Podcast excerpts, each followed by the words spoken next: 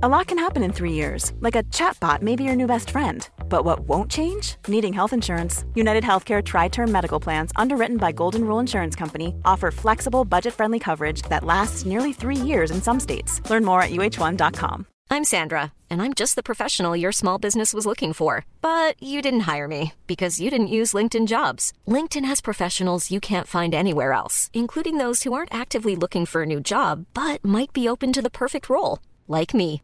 In a given month, over 70% of LinkedIn users don't visit other leading job sites. So if you're not looking on LinkedIn, you'll miss out on great candidates like Sandra. Start hiring professionals like a professional. Post your free job on linkedin.com/people today.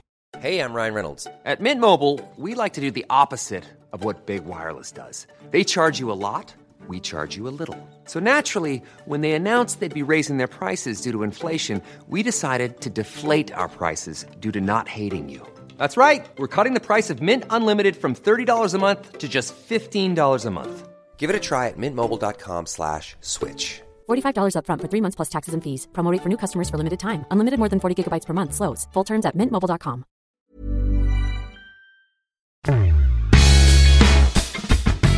De senaste tio åren har Elfsborg etablerat sig som en toppklubb i Sverige och vunnit SM-guld två gånger. Förutom att Stefan Andreasson styrt arbetet på kansliet och Anders Svensson styrt på mittfältet så finns det en faktor som hängt med hela vägen. Bosse Johansson. Eller med mannen med smeknamnet Bosse Bank för att han är bankdirektör i Borås. Han tillträdde som ordförande i Elfsborg 2005 och har varit med under hela resan. Han har dessutom varit ordförande för SEF som han hoppade av lite förvånande för många. Han ryktades vara en av kandidaterna att ta över efter Lars-Åke Lagrell men avstod det. Och har dessutom suttit med som svensk representant i ECA, de europeiska fotbollsklubbarnas sammanslutning och har en bra insyn i hur arbetet och snacket går där. Som vanligt så börjar vi med faktarutan.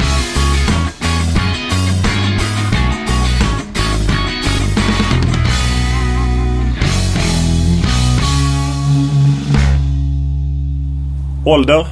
Eh, ja, det var en bra fråga. 49. Jag fyller 50 nu om ett par månader så jag var tvungen att tänka till. Familj? Eh, ja, eh, fru sen eh, veck två veckor tillbaks. Eh, och, Gratulerar. Tack för det. Och två döttrar. Bor? I Borås. Utbildning?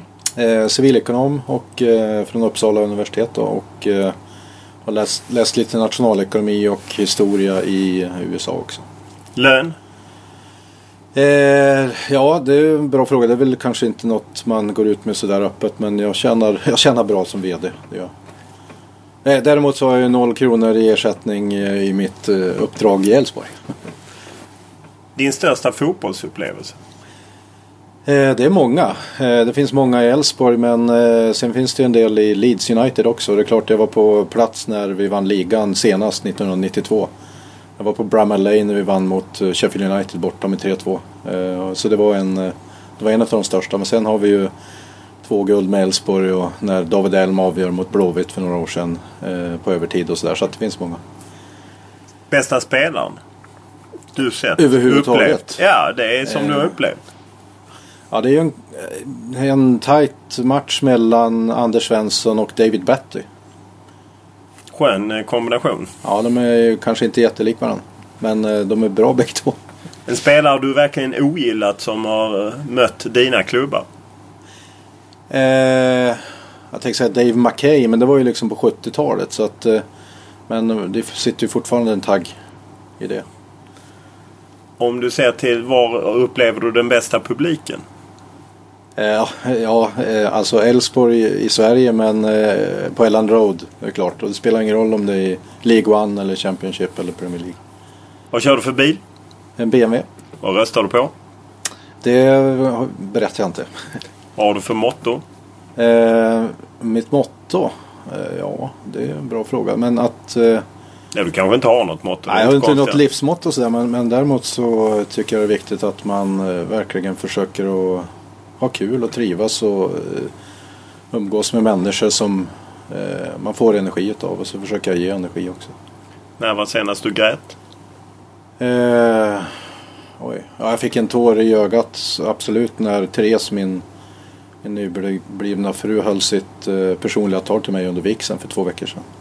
När var senast du var onykter? Ehm, ja, det var väl på bröllopsfesten. Tror du på något? Ja, jag tror på människan. Jag tror på eh, vår art. Som, eh, det finns ju skäl till varför vi dominerar det här jordklotet och det är framförallt vår förmåga till eh, vänskap och samarbete. Vad läser du? läser många böcker, eh, ofta flera samtidigt också. Och eh, just nu så läser jag en bok om senaste hjärnforskning av eh, Baron Cohen som han heter. Och samtidigt så har jag börjat läst Tom Hollands nya om Caesar-dynastin, alltså Augustus och dem då. Så jag läser väldigt mycket historia och beteendevetenskap och filosofi kan man väl säga. Vad lyssnar du på? Eh, igår kväll senast så laddade jag ner Harda Q, Harda Jate. Eh, men annars så är det väl... Eh, Vad är det för något? Ja, det är uppifrån Jämtland. Jag var ju, jag satt med i Jämta mot när jag pluggade Uppsala och fast jag kommer från Härjedalen då. Men, eh, det är väldigt obskyr grupp så. Men eh, som spelar jämtländsk musik. Annars är det väl eh, New Order, eh, Soft Cell såklart som kommer från Leeds då. Eh, och ehm, eh, ja, engelsk, eh, brittisk musik från 70-80-talet. Jam, Clash, Sex Pistols men även Kraftwerk. Vad ser du på? Eh, kunskapskanalen mycket. Annars tv-serier, eller jag köper boxar med tv-serier. Jag har inte gått över till Netflix, Netflix men det blir väl det också. Förutom fotboll såklart. Då. Vad läser du helst när du surfar? Eh, Svenska Dagbladet. Eh, The Economist eh, prenumererar på via, via paddan då, så att den läser jag eh, de, många artiklar varje vecka egentligen. Det är nog den bästa tidskriften tycker jag. Hur aktiv är du på sociala medier? Nej, inte speciellt. Jag, lite grann på Facebook så, men inte, inte speciellt mycket. Jag har ett konto på Twitter men som jag, jag tror jag skrev en tweet eller något sånt. Om vi går till ditt eh, vanliga jobb, eh, eller ditt vanliga jobb så är det ju att vara bankdirektör så att säga. Men en stor del av eh, ditt uppdrag och din tid gissar jag går till Elfsborg där du är ordförande mm. sedan många år tillbaka. Mm. Vad kan du beskriva jobbet? Eller det uppdraget. Det är ju inte mm. ett jobb, det är ett icke-arvoderat uppdrag. Ja, det stämmer. Jag lägger ner många timmar på det och jag är inne på mitt elfte år som ordförande. Då, så att det har gett mig enormt mycket. Jättemånga härliga stunder och mycket glädje. Jag brukar säga att den, den främsta hobby, om jag kallar det för det då, man har den ägnar man gärna väldigt mycket tid och kraft och fokus åt och det gör jag verkligen med Elfsborg. Sen vad man gör i det uppdraget är ju på ett sätt kanske lite svårt att beskriva men men eh, förutom att leda styrelsens arbete och sådär. Men jag pratar med Stefan Andreasson varje dag. Jag pratar med honom två gånger idag bland annat. Jag pratar med Glenn Holvik, vår alltså Gulliganernas ordförande idag på telefon.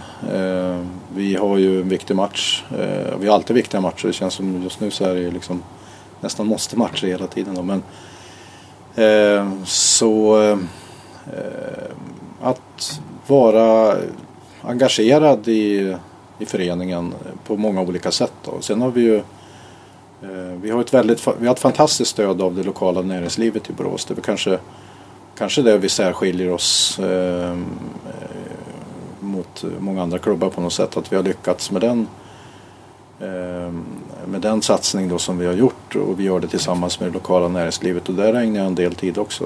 Eh, och det är klart att det kombinerat med Eh, att jag är VD för den fristående banken i, i Borås så, så eh, det går liksom att kombinera det på ett bra sätt i näringslivet också. Då. Eh, och sen är det väl att sätta en kultur vill jag påstå. Jag hävdar ju det att, att i mångt och mycket så är ledarskap eh, en fråga som eh, eh, det är mjuka faktorer. Alltså det är någonting man kanske inte kan läsa sig till eller så utan det är hur man är. Och det,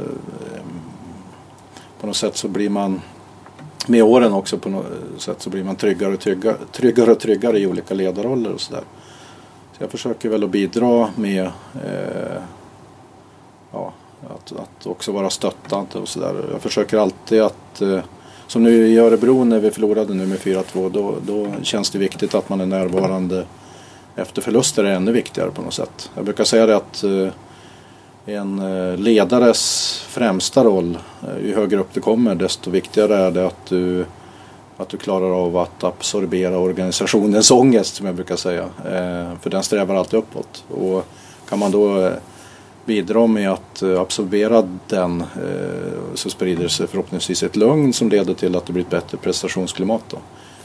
Om man ser till ändå att du är den lokala bankdirektören så, så mm. känns det lite som en, en klyscha på något sätt att mm. man tar in bankdirektören för den stora banken och sätter honom som ordförande i föreningen. Var det så mm. det gick till när du blev ordförande för 11 år sedan? Eh, inte riktigt så men jag förstår att man kan se det så. Men det är väl mer att jag alltid har haft eh, fotbollen som mitt största fritidsintresse. Alltså att följa fotboll. Jag spelar ju aldrig fotboll egentligen. Utan det är mer supporterskap. Och jag var kontaktperson i Sverige för Leeds United Supporters Club of Scandinavia mellan 87 och 92 var det väl. När jag fick mitt första bankdirektörsjobb 92 då var jag tvungen att kapa någonting på något sätt. Då åkte över till England hela tiden ständigt. Jag skrev kröniker i Peacock News. Jag har kvar en del av de där. Det är lite kul att titta på efteråt också. När man var 21 år och skrev jag skrev brev till Billy Bremner hur han egentligen borde spela Neil Aspin som mittback istället för högerback och sådär. Och fick ett trevligt svar tillbaka. Samtidigt inser jag ju i efterhand att ja, man är rätt naiv när man kanske är eh, brinnande supporter och 21 år. Och jag hade ju knappt, jag hade ju inte varit i England förrän 87 egentligen och jag var 21 då. Eh, men eh, från och med 87 så åkte vi över, jag och brorsan, hela tiden egentligen. Jag såg väl när vi gick upp 89-90, det var innan jag började jobba, det var mitt sista år när jag pluggade i Uppsala. Då tror jag såg 19 matcher live i England då, den säsongen bara. Ehm, så eh, liksom, att lyssna på BBC World Service på lördag eftermiddagarna på, en, eh, på kortvågsradio. Man fick lyssna på cricketresultaten först och sen, sen så var det från Skottland och sen så möjligen så kunde de gå till Elland Road ibland då. Eh, för det var ju på gamla goda division 2-tiden då. Så det är liksom den passionen för fotbollen och den gemenskap som fotbollen eh, ger. Det, det, är liksom den som på något sätt eh, ligger till grund för mitt eh, fotbollsengagemang vill jag påstå i Elfsborg också. Jag tror att... men, hur, men hur gick det till rent ja. formellt? För jag menar de kan ju inte ha känt till att du skrev brev till Billy Bremner när de kontaktade dig. Ja, då kanske de inte hade kontaktat mig. Nej, mycket möjligt. Men eh, hur liksom gick det till? Jag menar mm. Elfsborg då var det ju en klubb, något på dekis får man väl säga. Vi var väl lite på gång kanske eh, då. Jag flyttade till Borås i oktober 02, så det är 13 år sedan nu då, och blev rekryterad som VD dit för, för eh, den banken. Och, eh, och då, då var det ju för banken skulle jag flyttade till Borås. Samtidigt så var att, att Elfsborg fanns, jag hade ju inget svenskt favoritlag vilket är tur på ett sätt. Det var ju liksom Leeds som var allt. Bio eller en doll när det gäller fotboll.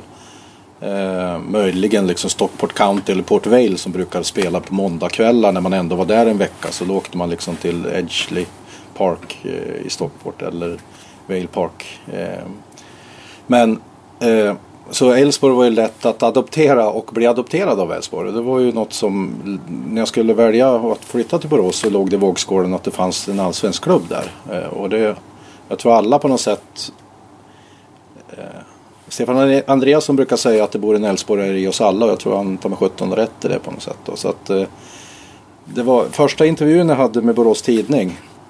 När jag hade fått jobbet eh, på näringslivssidan så var det en helsida när jag skulle tillträda som VD för banken i Borås. Och då, eh, så när intervjun var klar så slutade eller när vi var klara så frågade jag näringslivsreportern vad han trodde om Andreas Strugge och Lasse Nilsson. För de, det här var ju 02 då, hösten och vad chanserna var att Elfsborg skulle klara sig kvar i Allsvenskan.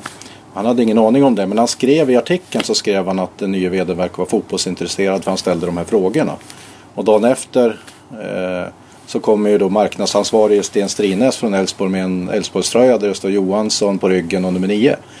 Eh, och det var en härlig start liksom på att man flyttar till stan för det är något nätverk som, som ger mycket när man kommer till en stad som Borås så är det ju Elfsborg.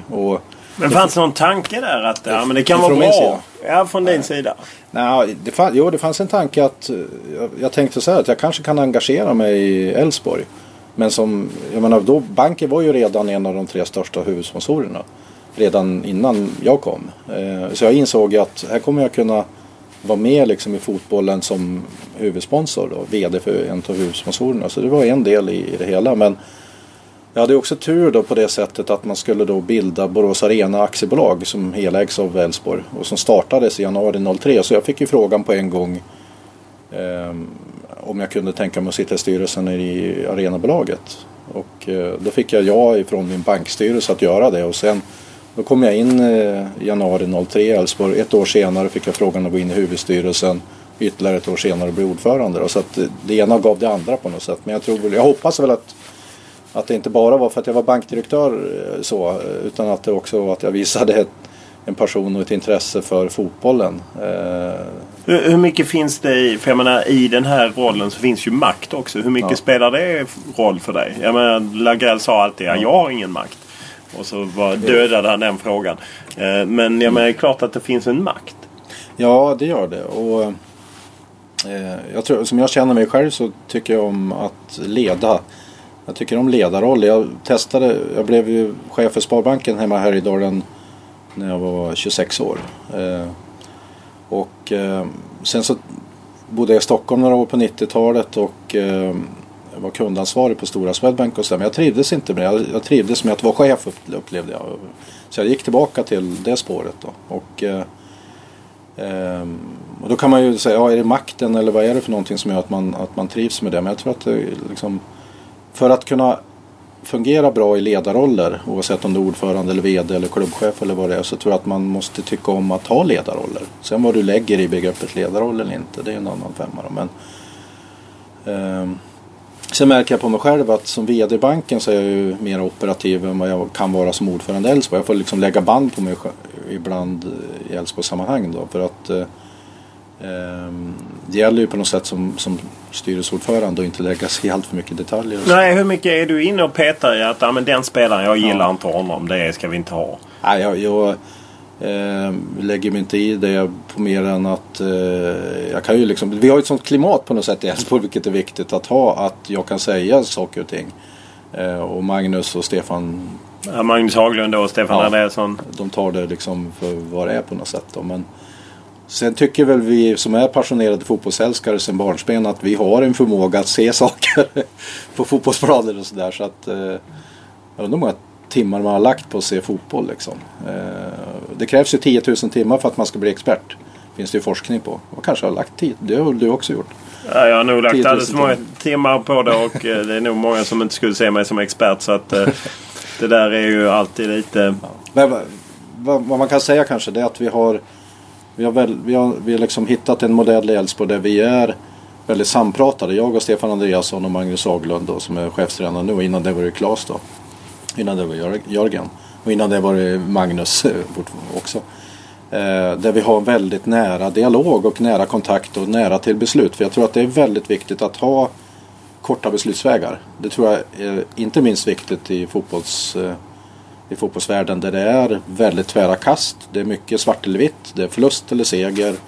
Det är mycket känslor involverade. Då tror jag det är viktigt att ha liksom tight, en tajt mindre grupp. så med nära kontakt. Och det, så jag är, jag är väl väldigt delaktig ska jag väl påstå också. Då. Näst, ja, I princip varje dag sådär i olika sammanhang.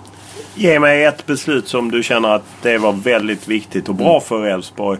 Och ett beslut som där gick vi snett.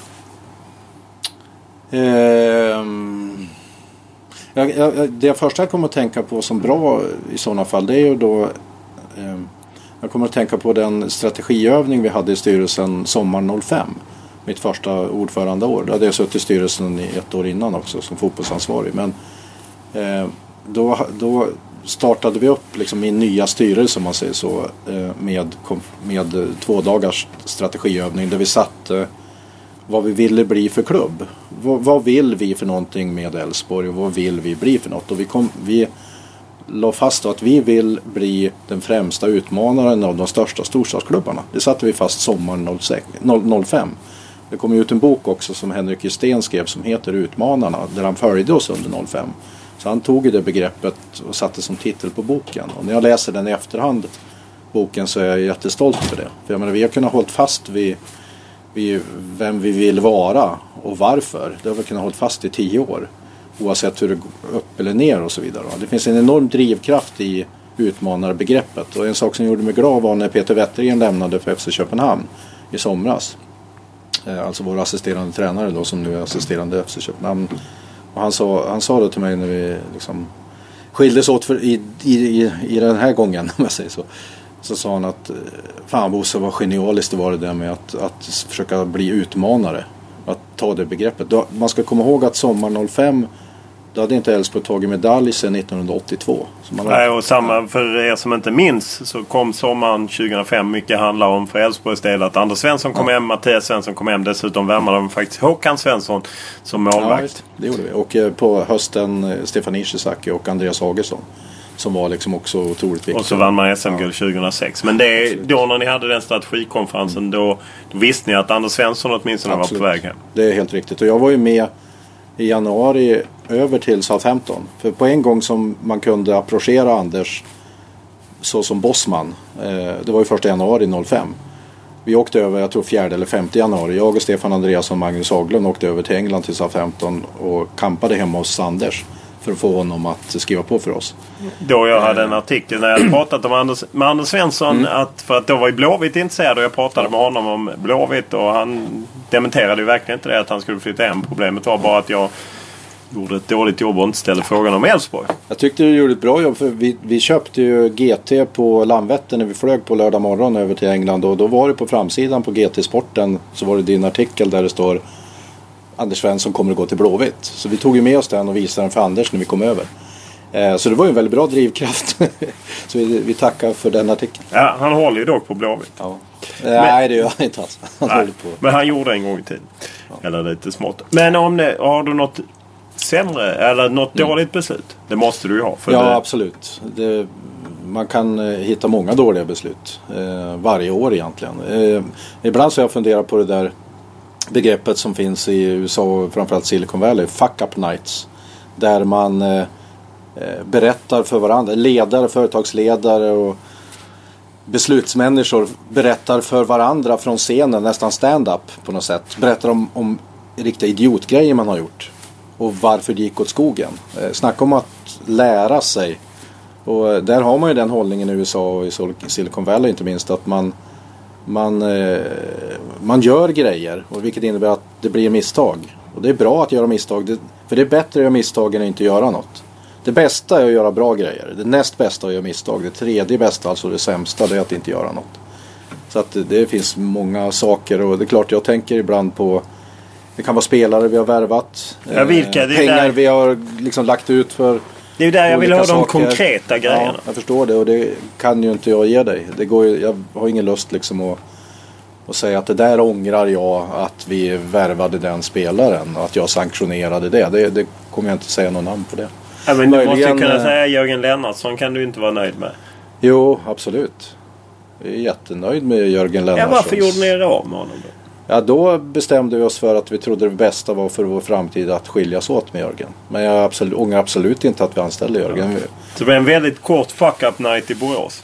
Nej, det kommer bli en lång. Men, men det kanske, de där spelarförvärven, de får vänta några år då möjligen. Men, men vad, vad, finns det mer för saker man... För jag vill inte liksom heller säga något om människor som är negativt. Så där. Det, det tycker jag inte. Dels så, så gillar jag inte den stilen att man liksom eh, hänger ut folk sådär. Men, eh, men vad är det för misstag i övrigt vi har gjort då? Eh, ja, alltså jag kan, ju, jag kan ju fortfarande känna sådär att, att eh, eh när spelreglerna ändrades för svenska lag, eller egentligen lag från mindre ligor, att, att det är mycket enklare att ta sig Champions League nu än, än tidigare. Det var ju Michel Platini, för de som inte kan det, ändrade. Gjorde liksom en speciell fil för mästarlag ja. från mindre nationer kontra tidigare kunde man ju bli lottad. Ni blev ju lottade mot Valencia, Valencia till exempel. Valencia som då var... Eh, ja, de hade ju halva spanska landslaget. Ja, de var ju bättre än Barcelona på den tiden. Och så. Men, men eh, att vi eh, inte lyckades. Det var ju liksom så breakthrough vi hade kunnat göra där och då för några år sedan. Då. Men, men å andra sidan, det är liksom att, vi, att inte bollen gick in när den gick i undersidan ribban borta mot Celtic när, vi, när det stod 0-0 och alltihopa sådär. Men det är ju mera slumpen. Eh, strategiska misstag. Eh, ja, alltså en sak var väl att vi vi gjorde en rekrytering eh, som inte handlade om spelare en gång som, som jag eh, insåg ganska snabbt att det här blev fel. Eh, så då var vi tvungna att rätta till det. Så att det, ofta så handlar det om att man, eh, att man eh, kanske väljer fel människor ibland och sådär.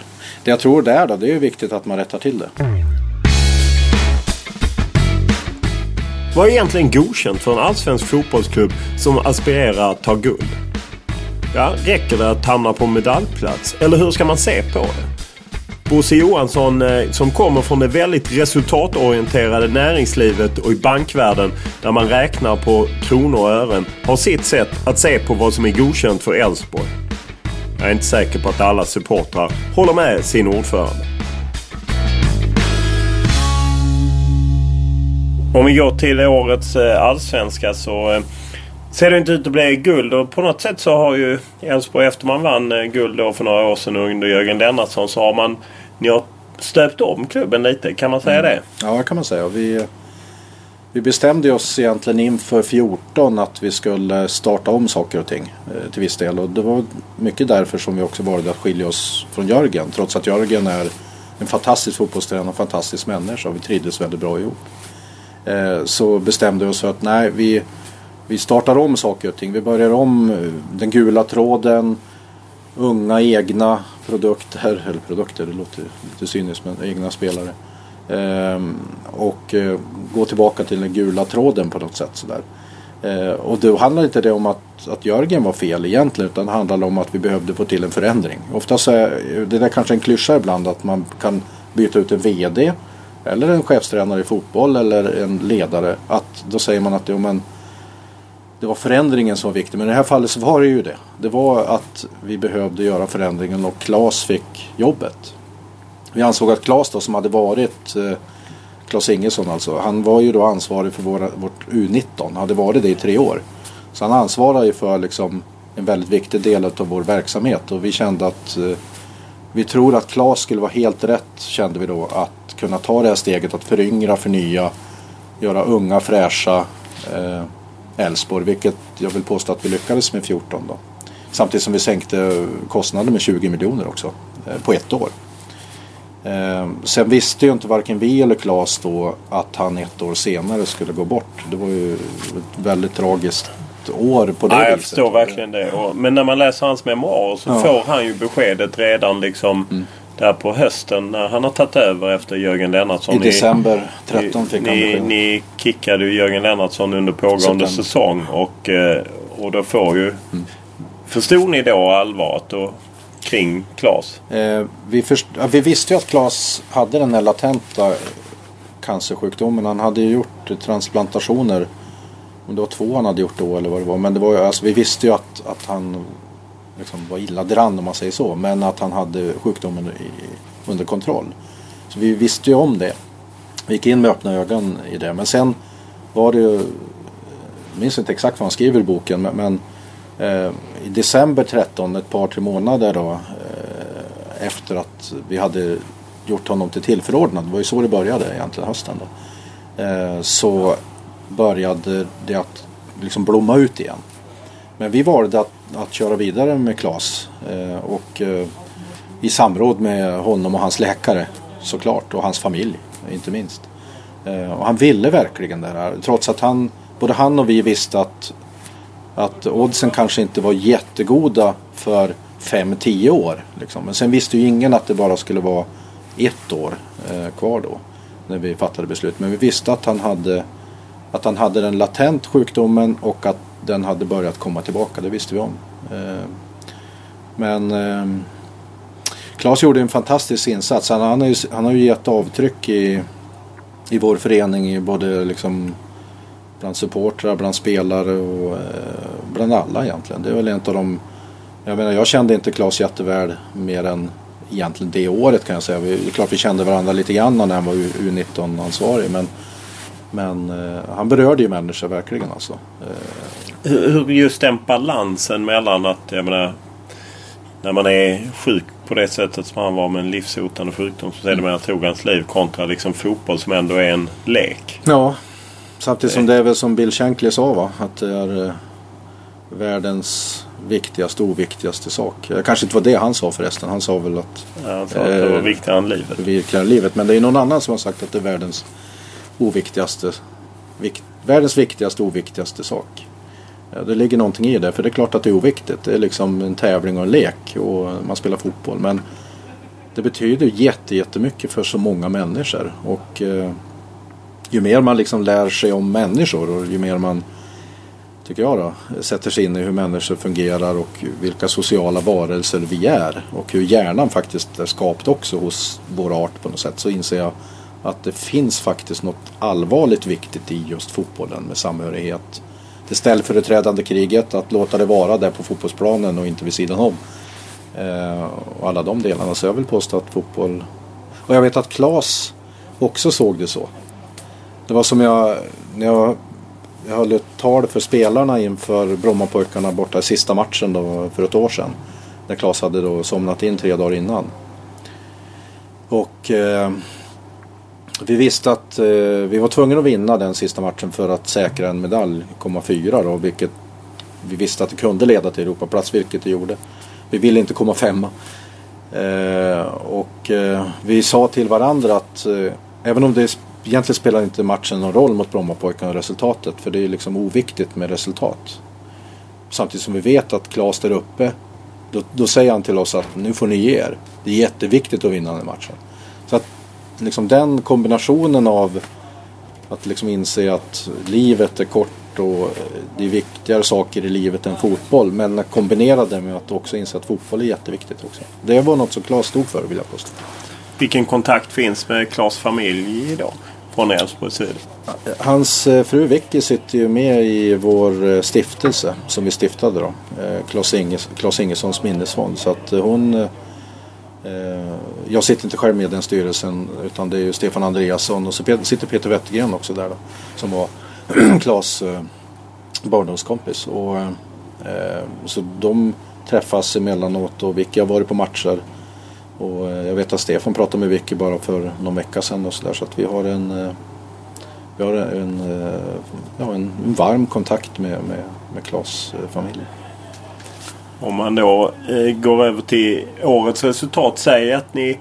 Det lär ju inte bli guld och... Eh, Säg inte det. nej, men det säger jag. Eh, och eh, vad är det... Vad är liksom godkänt för Elfsborg utmanaren att hamna? Vi sätter det, alltså jag, där tycker jag Peter Gerhardsson har rätt. Jag tycker han är en filosof som, som har många saker som, som är rätt. Och han säger att man ska inte ha resultatmål i fotboll. Vilket är en paradox för det enda fotbollen är är ju resultat och tabeller. Och jag menar hur ofta tittar man på sidan 343 på text-tvn och räknar ut att om den och den förlorar ikväll och vi vinner imorgon och vad händer då med tabellen. Så att det är ju resultat. Men för att kunna nå resultat så kan man inte fokusera på resultatet. Eh, och därför så, vad är godkänt? Ja, eh, vi är en allsvensk klubb. Ja, det är vi nästa år också.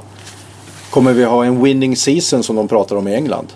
Eller i USA rättare sagt. Oftast är det i amerikansk fotboll, eller i sport, amerikansk sport så pratar man om winning seasons. Jag gillar det begreppet faktiskt. Att den här säsongen vinner man fler Om Philadelphia Flyers som är mitt lag i NHL, vilket är ditt lag också tror jag. Eh, om man vinner fler matcher som, än man förlorar, då har man en winning season. Sen är de mästare i USA på att ta olika divisioner och man får banners som man blir. Och sen blir man world champion till slut om man vinner liksom baseballligan.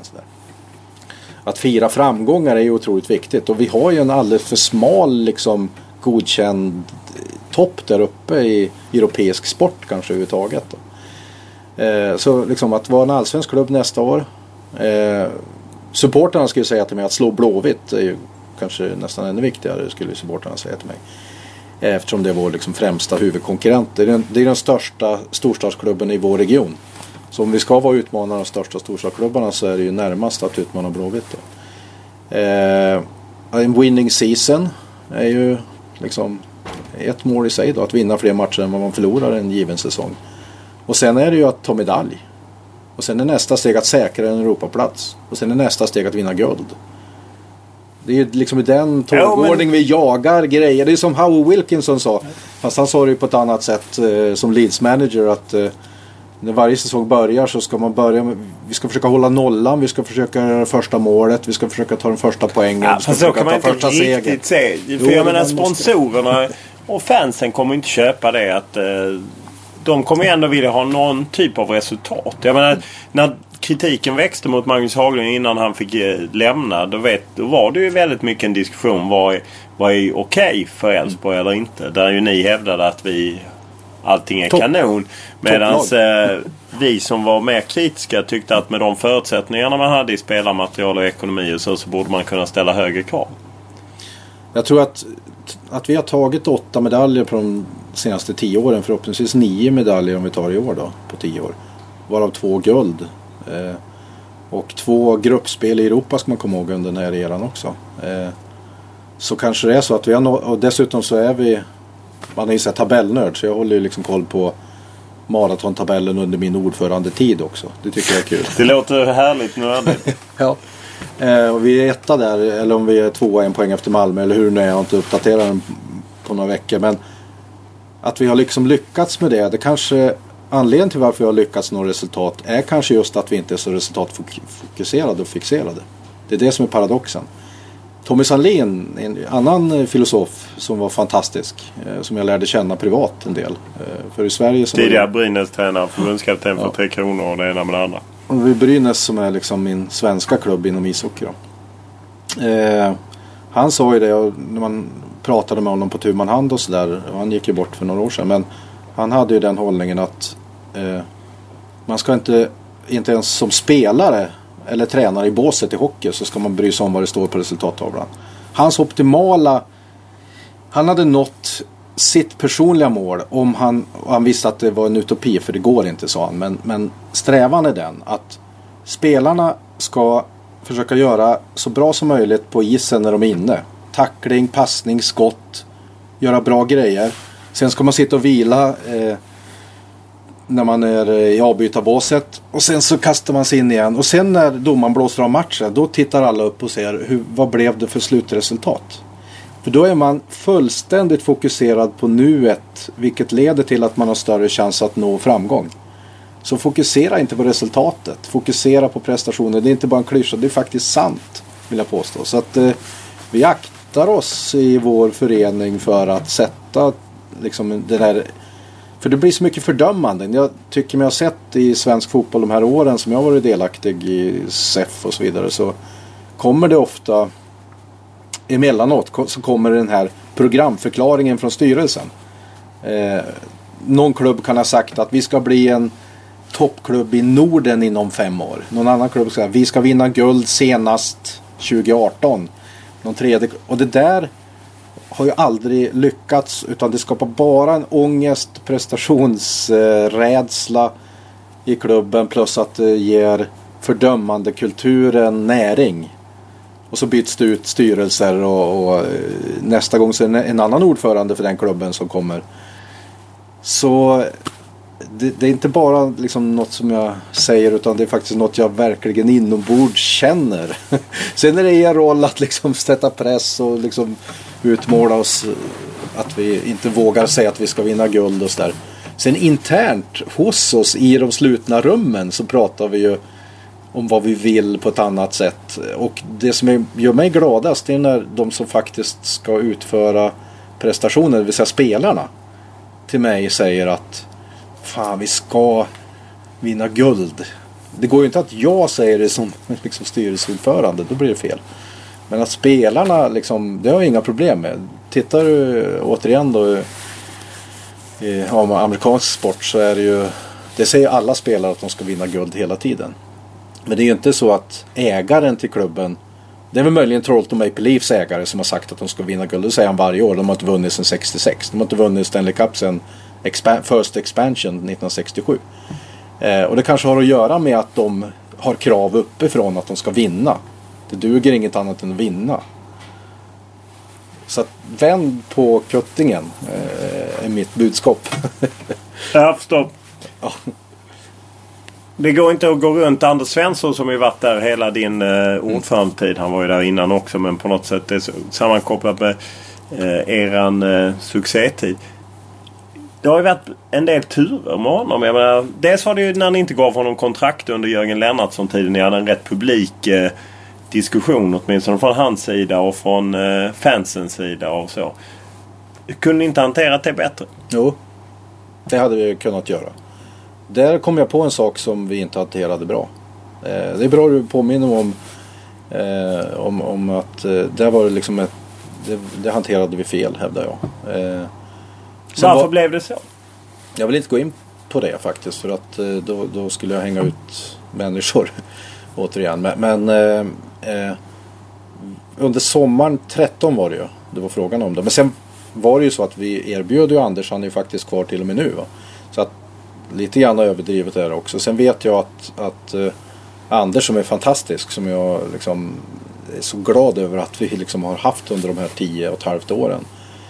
Eh, han är en känslomänniska och dessutom är media väldigt intresserad av vad precis han har att säga. Va? Som gör att det blir då stort i media eh, kring honom. Vilket är fullt naturligt eftersom han är vår största stjärna genom tiderna. Men och sen följde ni upp det med att eh, säga upp hans kontrakt och erbjuda Ah. ett sänkt eh, av... Ja men du vet precis vad jag menar. Ni erbjöd honom ett, en, ett, ett försämrade villkor. Och inte enligt den option han hade som han upplevde det. Ja, eller vi hade ju en option att förlänga så att säga. Va? Eller en option att säga upp rättare sagt. Så att du ju rätt på ett sätt då. Men vi eh, kom ju överens med Anders om att han skulle skriva på en förlängning med kontraktet under ett år på en, jag vill påstå, bra ekonomisk nivå. Så att vi, vi var väl eh, väldigt eh, goda vänner, eller är goda vänner även efter det. Då. Vad kommer hända nu? Eh, Anders har ju, han var ju på gång till eh, utomlands. Som Ja, till Indien. Ja, det har han ju själv bekräftat. Så. Och ett tag så kändes det som det var 90-10 att han skulle gå iväg här bara för någon vecka sedan. Eller några veckor sedan. Eh, Men de där 10 procentenheterna kärlek till att stanna kvar eh, blev 100 procent. Vilket vi är jätteglada över. Så vi har ju honom under den här hösten då. Eh, Och eh, Finns det han, någon lär roll? ju, han har väl sagt själv att han inte ska fortsätta nästa år och spela. Eh, Men finns det någon roll för honom i klubben? Jag tror att vi kommer ha nytta av Anders. När han eh, väl har slutat spela. Det är jag övertygad om. I vilken form? Nej, det, det får vi se var det landar. Och det finns en dialog mellan eh, Stefan och Anders och jag finns med i, i bakgrunden i den dialogen. Då. Senast eh, som jag minns att ni använde en, en gammal spelare var ju att Mattias Svensson Mm. anställdes för att han skulle bli assisterande sportchef till Stefan Andreasson på något Han sätt skola sig. Ja, han var det. Det gick ju inte. Vad gick snett där? Och det gick väl. Ja, han, det är inte, och inte om man lyssnar på Mattias Svensson och läser de intervjuer han har gett så upplever inte han att det gick. Det, och det tror jag du också har bra koll på att Ja. han upplevde. Han valde ju att gå vidare till näringslivet och har ju en väldigt stark och bra roll i näringslivet i Borås. Så att, jag menar, det är ju så man väljer olika karriärvägar. Och det, Ja, ja, men du måste ju ändå dela uppfattningen att han inte själv upplevde att det var... Han har inte sagt det till mig själv. Så att jag vill nog eh, inte köpa ditt resonemang rakt av. Jag skulle Nej. vilja höra honom säga det till mig i sådana fall. Ja, okej. Men eh, på något sätt så... Det var inte bara att han fick en annan position. Det, det måste ju du också känna till. Att det var inte bara att det dök upp ett annat arbete som lockade. Utan det var ju att han kände att han inte riktigt kom rätt. Eh, Ja, du säger det. Ja, du delar inte alls det. Du säger att Nej, det... jag, jag, återigen, det, det är något i så fall som, som jag får resonera med Mattias om, om det, om det, om det är så. Men, men jag upplever inte att alls vi har någon dålig relation med Mattias Nej, det säger jag inte just nu längre. Men jag menar just då.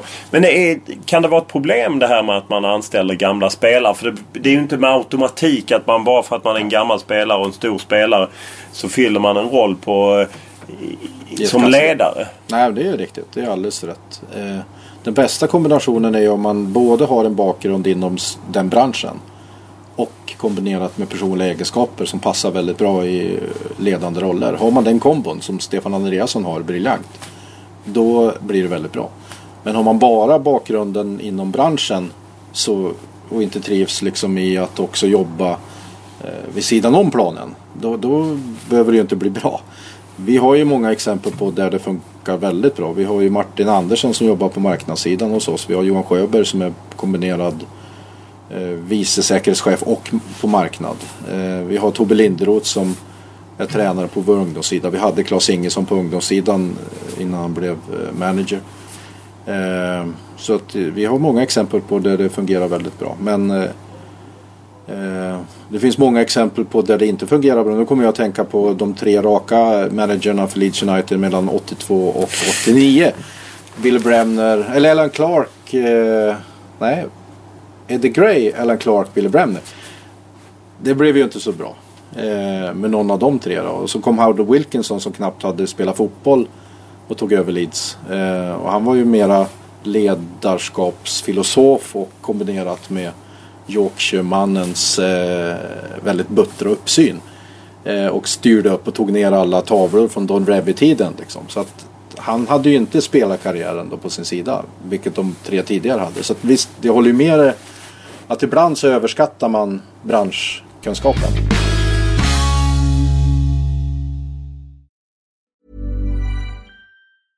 Mom deserves the best, and there's no better place to shop for Mother's Day than Whole Foods Market. They're your destination for unbeatable savings, from premium gifts to show-stopping flowers and irresistible desserts. Start by saving 33% with Prime on all body care and candles. Then get a 15-stem bunch of tulips for just $9.99 each with Prime. Round out Mom's menu with festive rosé, irresistible berry chantilly cake, and more special treats. Come celebrate Mother's Day at Whole Foods Market. This is Paige, the co-host of Giggly Squad, and I want to tell you about a company that I've been loving, Olive and June. Olive and June gives you everything that you need for a salon quality manicure in one box. And if you break it down, it really comes out to $2 a manicure, which is absolutely insane. It's also so easy to get salon worthy nails at home with Olive and June. The difference between how your nails used to look when you did them yourself and now with the Manny system is a complete game changer. The best thing about Olive and June too is it's a quick dry, dries in about one minute, lasts for five days, and full coverage in up to one to two coats. Visit oliveandjune.com slash perfectmanny20 for 20% off your first system. That's oliveandjune.com slash perfectmanny20 for 20% off your first system. Hiring for your small business? If you're not looking for professionals on LinkedIn, you're looking in the wrong place. That's like looking for your car keys in a fish tank.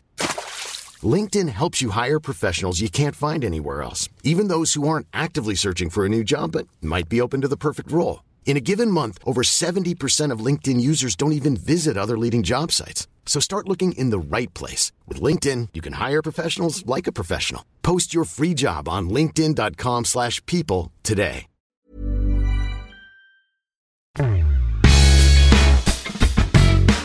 Frågan om bengaler delar svensk fotboll. Det om något kan vi väl enas om. Annars är det väldigt svårt att se positionerna och det beror inte bara på all rök utan på att argumentationen från olika håll, vad som är stämning och inte, går tvärt emot varandra. Bosse Bank, eller rättare sagt Bosse Johansson, drar en parallell med den amerikanska vapenlagstiftningen. Om den hjälper till att lösa frågan återstår att se. Du är ju en av eh, de svenska klubbrepresentanter som har suttit med i det här ECA, European Club Association. Vad, som är en sammanslutning för egentligen många stora europeiska klubbar. De hade ju ett möte i, på Grand Hotel i, i våras i, i Stockholm faktiskt. Eh, vad vinner man om att vara med där? Eh, ECA som det heter, de har ju funnits sedan början på 07. Jag har ju suttit med ända sedan dess då. Och eh, suttit med i finanskommittén hela tiden och gör det fortfarande. Eh, och eh, det kanske inte är så att Elfsborg har tjänat något rent konkret sådär. Men däremot så tror jag att det är bra för allsvenskan och svensk elitfotboll att vi finns i de sammanhangen. Eh, och eh, eh, vi har ju arbetsgrupper, det finns ju fem kommittéer. Finanskommittén är en av fem. Då.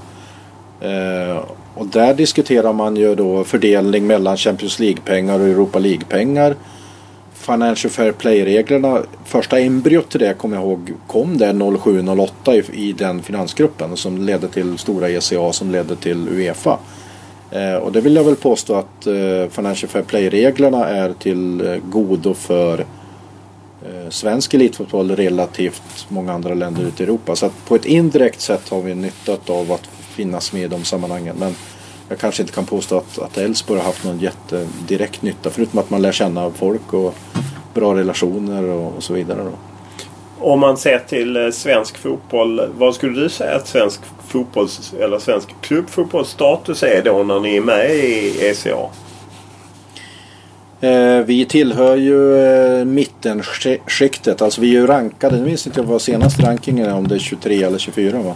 Av 52 ligor tror jag. Så vi är på övre halvan och varit under den här resan. Så vi, vi finns ju där. Vi har en status som mellanstor liga liksom.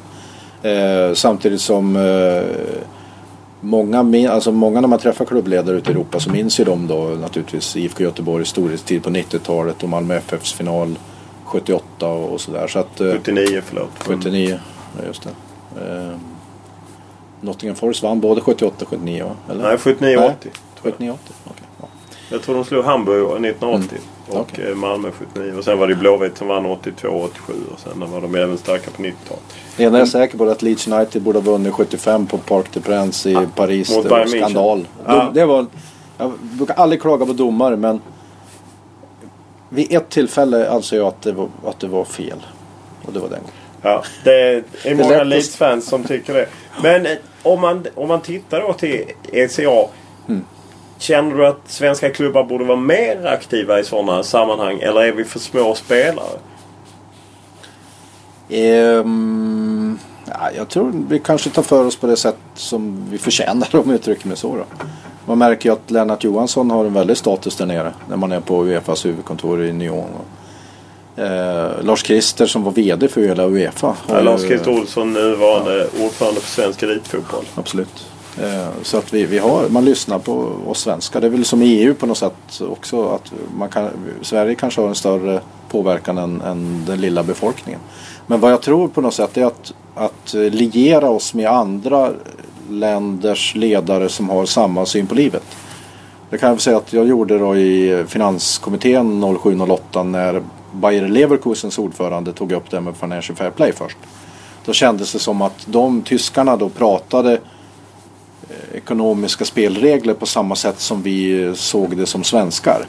Och då hakar man ju på tyskarna. Eh, och sen då hakade ju även Celtic på, Ajax, eh, Anderlecht. Nordeuropeerna hade liksom en samsyn och där finns Sverige med som en spelare. Men det är inte så att vi kan styra ödet helt själva. Men att lera sig med rätt, rätt människor. Det är väl så det går till på något sätt i de där sammanhangen. Då. Det är väl I EU är det väl så också.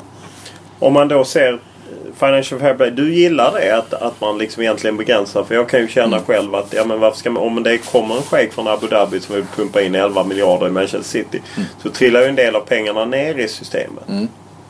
Bara, bara den shejken pumpar in pengarna på rätt sätt då. Alltså, Det var ju rätt sätt. Det är ju Eh, din... Det är ju ja, det är en definitionsfråga. Jag ins, ja, det är liksom, vi har pratat mycket i ECA om det här att man, man har ju en bild av vad man egentligen skulle vilja att världen skulle vara. Sen är ju verkligheten är ju lite mer knölig om man säger så. Men om det går åt det hållet i alla fall. Eh, att de som stoppar in pengar eh, inte Shanghaiar klubbens existens. Eh, för det är väl det som kanske sker. Va? Alltså intäkter vill vi ju ha. Ju mer intäkter desto bättre. Men att bedriva en klubb med kontinuerliga minus, miljardminus år efter år. Som bara stoppas in på sista raden. Då är det bättre i sådana fall att pengarna kommer på första raden. I resultaträkningen, alltså som intäkter i sådana fall. Sen kan jag ju, det smärtar ju mig som Leeds-supporter att inse att Chelsea lyckades precis med det där konststycket att, att få oligarken Roman Abramovich innan Financial Fair Play kom. Så de har ju liksom etablerat sig eh, före de här spelreglerna kom som har gjort det svårare för nästa Chelsea på något sätt. Nej, nej, men det är det. Dels tycker jag att det cementerar en världsordning som gäller. Att, att Chelsea, Manchester City och så. Att det kan inte komma några utmanare. Sen, Ja. sen är det ju också det att, att de som försvarar 51%-regeln i Sverige just säger att det vill de inte vara med om. Nej, men hade det varit så att ideellt ägda klubbar var en garanti för att vi inte såg ett Hammarby, ett Örgryte, Helsingborgs IF, Landskrona Boys. Vilka klubbar nu vilka klubbar är det som inte har varit i ekonomisk härdsmälta? Ja, de flesta har varit där. Det finns ju inte någon garanti med medlemsägda klubbar att det inte går åt helvete Nej, ändå. det är ju helt riktigt. Det, det finns ingen garanti och det är ju en verksamhet där inte ekonomisk vinning är målet. Utan ekonomi är bara ett medel för att nå målet sportslig framgång. Och i den i just det faktumet ligger eh, det som gör att det blir att klubbar hamnar i ekonomiska problem. Det ligger inbyggt i DNA, om man säger så. Då. Och det har ingenting med det att göra egentligen utan det är mera financial fair play. Att tyskarna menade så här då. Är det rimligt, om man går tillbaka till varför det började här. Så resonerar tyskarna så här. Och, förviss, och dessutom så är ju tyskarna till majoriteten medlemsägda. Det är ett par klubbar Ja, som det, inte är är- det är tre klubbar. alltså. Två eller tre som är undantag. Wolfsburg som kanske får problem med Volkswagen nu. Eh, tänkte jag säga. Det blir lite intressant. Ja. Eh, och, eh, men tyskarna resonerar så här. Är det rimligt att de spanska klubbarna som var på toppen då, eh, 07-08, att de kan gå med miljardunderskott varenda år och betala jättehöga löner till sina stjärnspelare och de slår Bayern München och Borussia Dortmund på planen. Sen blev ju det där ännu mer tydligt när Real Madrid och Barcelona, Valencia, Sevilla. Eh, de försörjdes ju då på något sätt av, av spanska banker. Eh, köpa och sälja tillbaka träningsanläggningen och så vidare. Eh, när spanska banker hamnade i jätteproblem sen 08-09 och kon- blev konkursmässiga och var tvungna att räddas av Europeiska centralbanken, ECB. Och vem försörjer Europeiska centralbanken med pengar om inte tyska skattebetalare? Så tyska skattebetalare försörjer via Bryssel spanska banker med pengar så att Barcelona och Real Madrid Jag tror just Barcelona och Real Madrid kan lyfta slå. Bayern München. Ja, jag det- förstår, liksom, är det rättvist? Ja, jag tror i och för sig att du har fel när det gäller Barcelona och Real Madrid. Men däremot många av de andra spanska klubbarna, Atletico Madrid och så, hade ju stora skulder till spanska staten som man inte Titt- drev in. Tittar du på Och Barcelona och Real Madrid då, vid den, vid det, alltså när vi började prata om det här, så var det ju så där också. Så att, Ja, det går att diskutera för att jag, Real Madrid var ju att det var ju kommunen eller Madrids Ja. stad som köpte träningsanläggningen Ja. och det var ju 2002. Så att det är Precis. ju länge sedan. jo men det, då byggde ju sin verksamhet absolut. Och det är slut med det nu med Financial Fair Play. Så då kan man säga att det är mer rättvist nu. Eh, Fast cementera en världsordning. ja, det gillar jag inte som Leedsare så det håller jag Nej, med nej, precis. Men om, om, man, om man då tänker på, på svenska klubbar. Fin, tycker du att det finns en tillräcklig affärsmässighet? För på något sätt så befinner vi oss i någon slags gränsland mellan kommersialism och Mm. Idealism. ideell verksamhet. Absolut. Folkrörelse. Ja. Och det är det som är grejen tror jag. Man ska inse. Jag tror att man överskattar eh, den affärsmässiga delen. Och underskattar den känslomässiga delen. Jag tycker mig se många, genom åren så tycker jag man har sett många klubbledare som ser affärsmässigt och näringslivsmässigt på den allsvenska klubben som de sit, sitter och sköter. Fast ändå missköter de det Ja, det- ekonomiskt gång på gång. Ja, eftersom de inte inser vad det är för typ av djur man faktiskt har blivit ansvarig för. Hävdar jag. Jag hävdar att eh, man måste verkligen begripa vad det är för, för verksamhet och vad det är vi säljer. Jag brukar säga det i Älvsborg att det enda vi säljer i Älvsborg egentligen till våra sponsorer och supportrar, publik, allmänhet. Det enda vi säljer, det är känslor. Förhoppningar, drömmar, förväntningar. Det är, det är det vi säljer. Baksidan på det myntet är besvikelse. Och det får man betala hela tiden på något sätt. Eh, men det, vi säljer det igen och igen och igen. Och i, i förväntning, eh, drömmar, förhoppningar så ligger alla dessa timmar som Elfsborgssupportrarna ägnar åt att fundera på nästa laguttagning. Eller på den förra laguttagningen. Eller på i tabellen. Eller hur går det för våra toppkonkurrenter ikväll. Eh, det är det värde vi skapar. Och det vill vi ha betalt för. Det går inte att jag, jag hävdar det på något sätt med sponsringen också. Att det går inte bara att säga att ni får tillbaka rent affärsmässigt det här. Utan man får tillbaka en känsla. Det är svårt att, det är svårt att sälja en känsla. Men det är ju det vi trollar med knäna hela tiden och säljer. Eh, vad är det som gör att, det tänkte jag på när jag blev ordförande i Elfsborg. Man tog reda på vad är, liksom, hur ser sponsringen ut i Danmark och Norge. Och då visade sig, då i alla fall, nu är det tio år sedan, så låg liksom att vara en tröjsponsor eller tillhöra huvudsponsorerna till en dansk toppklubb så var det mer än dubbelt så mycket som för en svensk. Då har ju de danska toppklubbarna lyckats sälja de här känslorna till ett högre pris. Vad, vad sätter man priset på en känsla liksom? Så att jag tror att det här med affärs näringslivstänk är överskattat i fotbollsbranschen. Okej, men ändå så kan man ju vara förvånad över att eh, slipade affärsmän eller slipade ledare på något sätt sätter sig i, eh, i fotbollsklubbar styrelser eller idrottsklubbars styrelser rent generellt och så kör de ner idrottsklubbarna. För Ja. att de, min känsla är att de snarare inte har koll på debet och kredit i, i fotbollsklubben. Jag tror man snarare inte har koll på vad det är för verksamhet som man egentligen kom in i. Eh, tror jag. Eh, och vad är det som gör att man kan dubbla sponsringen? Vi har ju fyrdubblat sponsringen på de här tio åren. Eh, lokal sponsring. Vi drar in, I år kommer vi ha lokal sponsring på 44 miljoner, det senaste bäst. Eh, vi hade 40 i fjol. Eh, och eh, innan Borås Arena och innan Anders Svensson och innan topplaceringarna så hade vi sponsring på sju kanske eller något där. Så det är mer än fyrdubbling kanske då. Vi hade en omsättning på 13. Eh, och det är ju jättesvårt att, att eh, planera sånt här. Och liksom femårsplaner och budget. Liksom, det är så jädra volatilt och känsligt. Alltså det handlar ju om att i vårt fall då Stefan Andreasson, Sten Strines, Mackan Hedelin, Martin Andersson, Johan Sjöberg eh, på marknadssidan får ihop känslan i, Älvs, eller i Borås näringsliv. Som skapar en god stämning, som skapar bättre affärer. Men vi kan inte ge affärer. Utan vad vi är, det är katalysator av en känsla och en samhörighet och en stolthet. Det är vad vi är. Eh, och då kan det finnas en risk om man kommer från andra branscher att man ser på verksamheten med liksom näringslivsögon och tror att, att det är lätt att fixa det här. Eh, men det är jäkligt svårt. Eh, vi, alla allsvenska klubbar vill jag påstå går på slak lina varje år. Eh, och det är fantastiskt kul och spännande och intressant. Om man följer svensk klubbfotboll, om vi bara tar några liksom lite snabba frågor. Hur ska man lösa bengalerna? Mycket bra fråga. Som jag också funderar på många gånger. Har gjort de senaste veckorna inte minst. Eh, och jag har inget bra svar på den frågan. Det enda jag kan konstatera det är att eh, när man eldar brinnande föremål i en folksamling som står upp dessutom. Eh, så låter det som det är livsfarligt för mig. Så att det handlar inte bara om att det blir rök och att, att man inte kan köra matcherna för att det inte går att se på andra sidan planen och så där, Utan det handlar ju också om säkerhet. Va?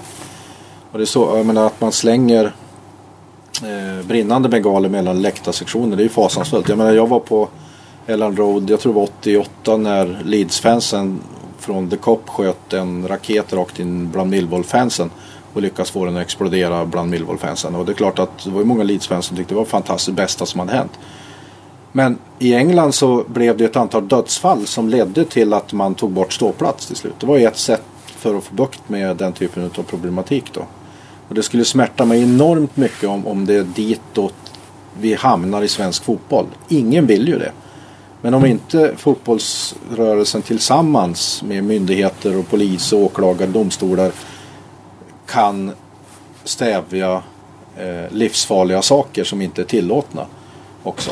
Eh, då kommer någon annan att lösa det åt oss. Det var det som hände i England egentligen. Och det skulle ju, den dagen eh, känns eh, fruktansvärt sorglig. Ja, men, men Trenden går ju samtidigt. Alltså man, det finns ju fall där det går dåligt. Samtidigt går ju trenden på många sätt kring svensk fotboll åt rätt Mm. Åt håll. rätt håll, absolut. Ja, det gör ju det. Och sen så finns det de som säger att vi måste legalisera legal pyroteknik. Men problemet som jag tror det är att den legala pyrotekniken som faktiskt går att få legal.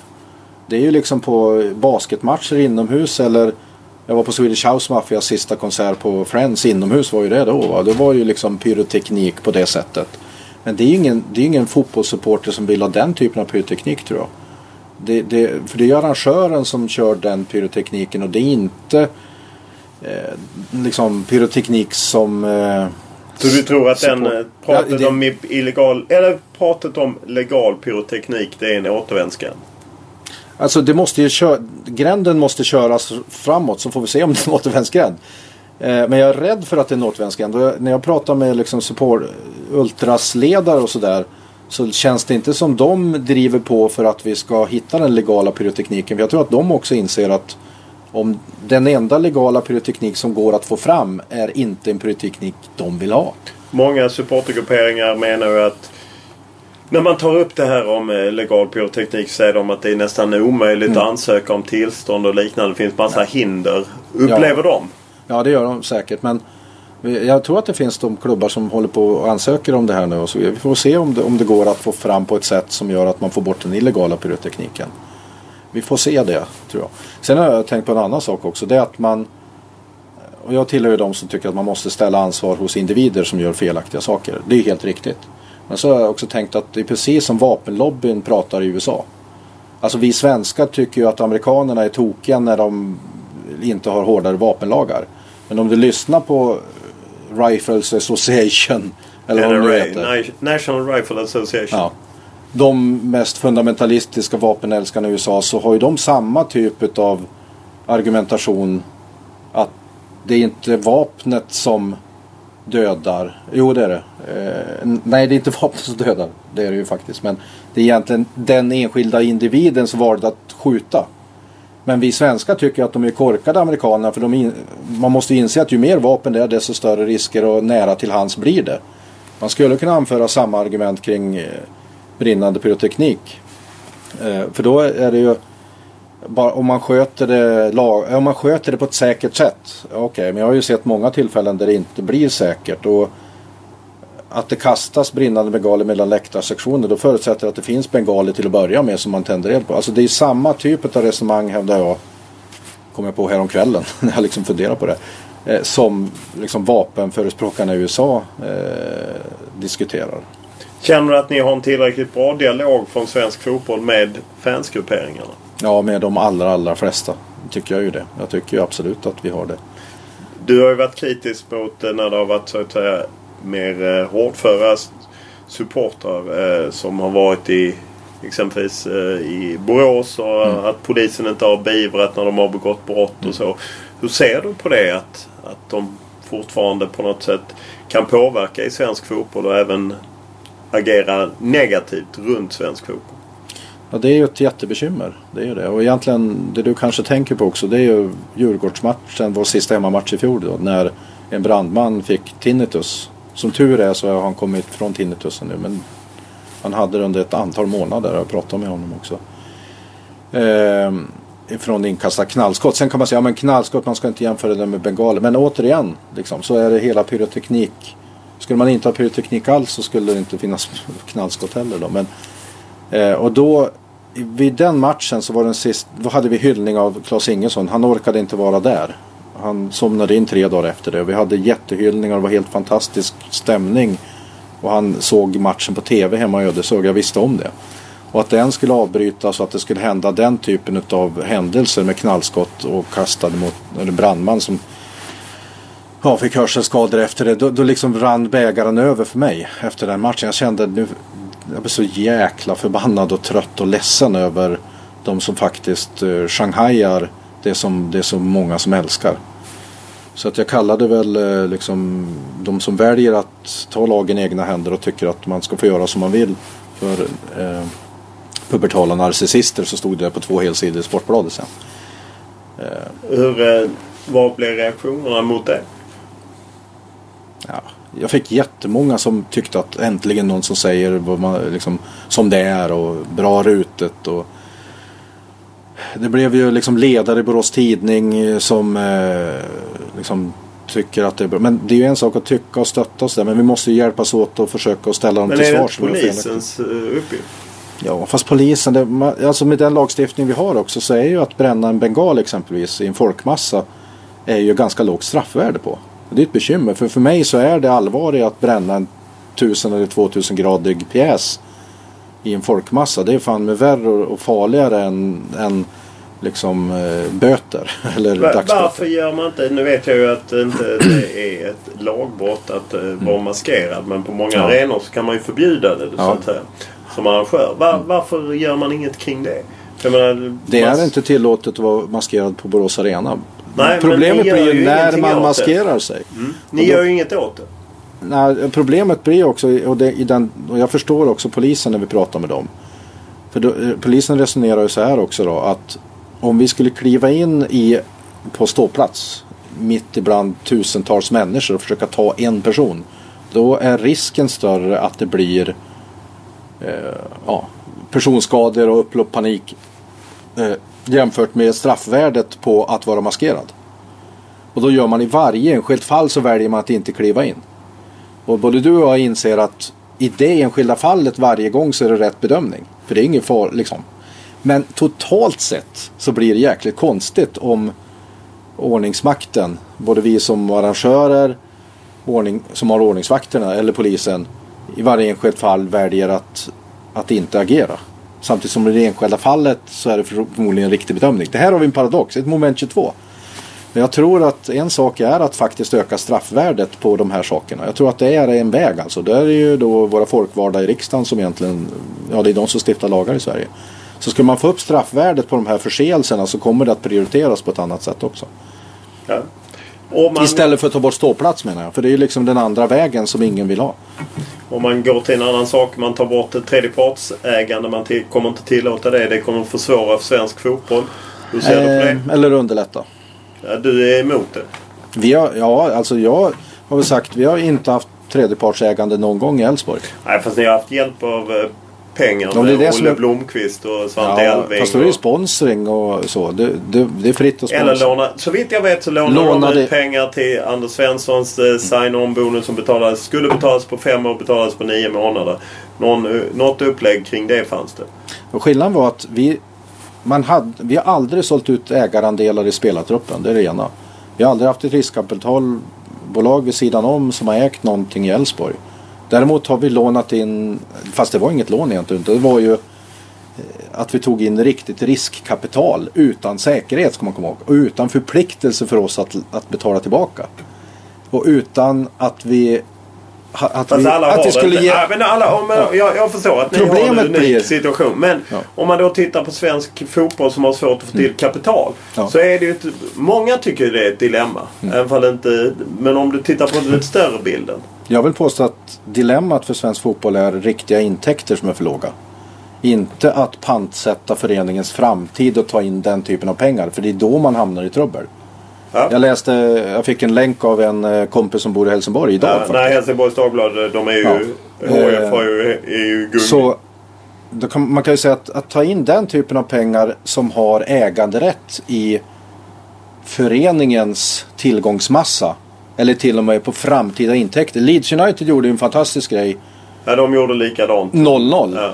De pantsatte ju inte bara Elland Road och Thorpe Park som var träningsanläggningen utan de pantsatte till och med säsongsbiljettsintäkten för de kommande tio åren. Och lånade upp på en obligation på en Cayman Island. Snacka om riskkapital, vad fantastiskt tredjepartsägande. Okej, okay, vi får ju betala för det du och jag som lidsare fortfarande. Så tredjepartsägande och den typen av pengar är inte lösningen i min värld. Nej. Lösningen är intäkter på första raden. Ja, men om jag går på intäkter så menar ju många att ja, men det svenska TV-avtalet är för dåligt. Mm. Vi ligger dåligt till jämfört med Danmark och Norge. Hur ser ja. du på det? Ja, vi ligger lägre men vi har bra mycket bättre än vad vi haft. Vi har flyttat fram positionen de två senaste förhandlingarna åt rätt håll. Så vi har inget dåligt TV-avtal om vi tittar utomlands då. Är det för att ni har tryckt Norge. bort Kentaro, agenten, som eh, ja, agentföretaget? Jag vill inte ge mig in i den diskussionen. Du får Lars-Christer sköta den diskussionen just nu. Men Lars-Christer Olsson som nu är ordförande i SEF då. Men eh, eh, vad man ska komma ihåg också, vilket jag brukar påminna folk i fotbollsbranschen. Det är att Sverige är unikt, möjligen tillsammans med Tjeckien i hela Europa. Där man har en andra sport som är lika stor som första sporten. I Finland så är första sporten överlägset störst. Där är det ishockey som är första sporten. Men i och i Tjeckien så möjligen att hockey kan konkurrera med fotboll. I Sverige så är ishockey och fotboll ja, lika stort. Ja, ja, det är ju, betalar ju tv-bolagen mer för att det är fler matcher och det är vintertid. Ja, men tittar man på antal åskådare så är det mer på fotboll och så. Men du har två sporter som är ungefär jämbördiga i svenskens medvetande. Och vi är unika i hela Europa. Eh, I Danmark, Norge så är kung fotboll outstanding. Vi Eh, svenska tv-tittare fördelar sina pengar mellan fotboll och hockey på ett sätt som inte sker någon annanstans i hela fotbollseuropa. Så att vi har, den svenska klubbfotbollen har en tuffare match att gå eh, jämfört med våra kompisar ut, runt omkring i Europa. Det var ju därför också som elitserien i hockey kunde, för några år sedan i alla fall, stoltsera med att vara världens näst starkaste hockeyliga. Nu tror jag att de har inte det. KHL, Ryssland har ju naturligtvis klivit upp då. Men det, vi har en andra sport. Jag hävdar att fotbollen är första sport. Vi har en andra sport att, att dela intäkter med när det gäller, när det gäller tv-pengar på ett sätt som inte någon annan eh, har ute i Europa.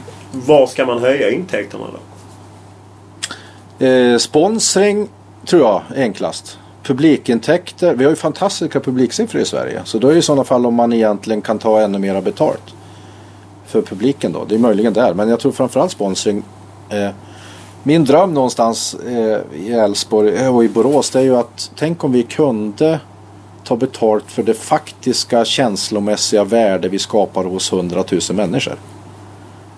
Tänk om vi kunde beräkna alla timmar som eh, om jag påstår att vi har 100 000 som gillar oss mer eller mindre.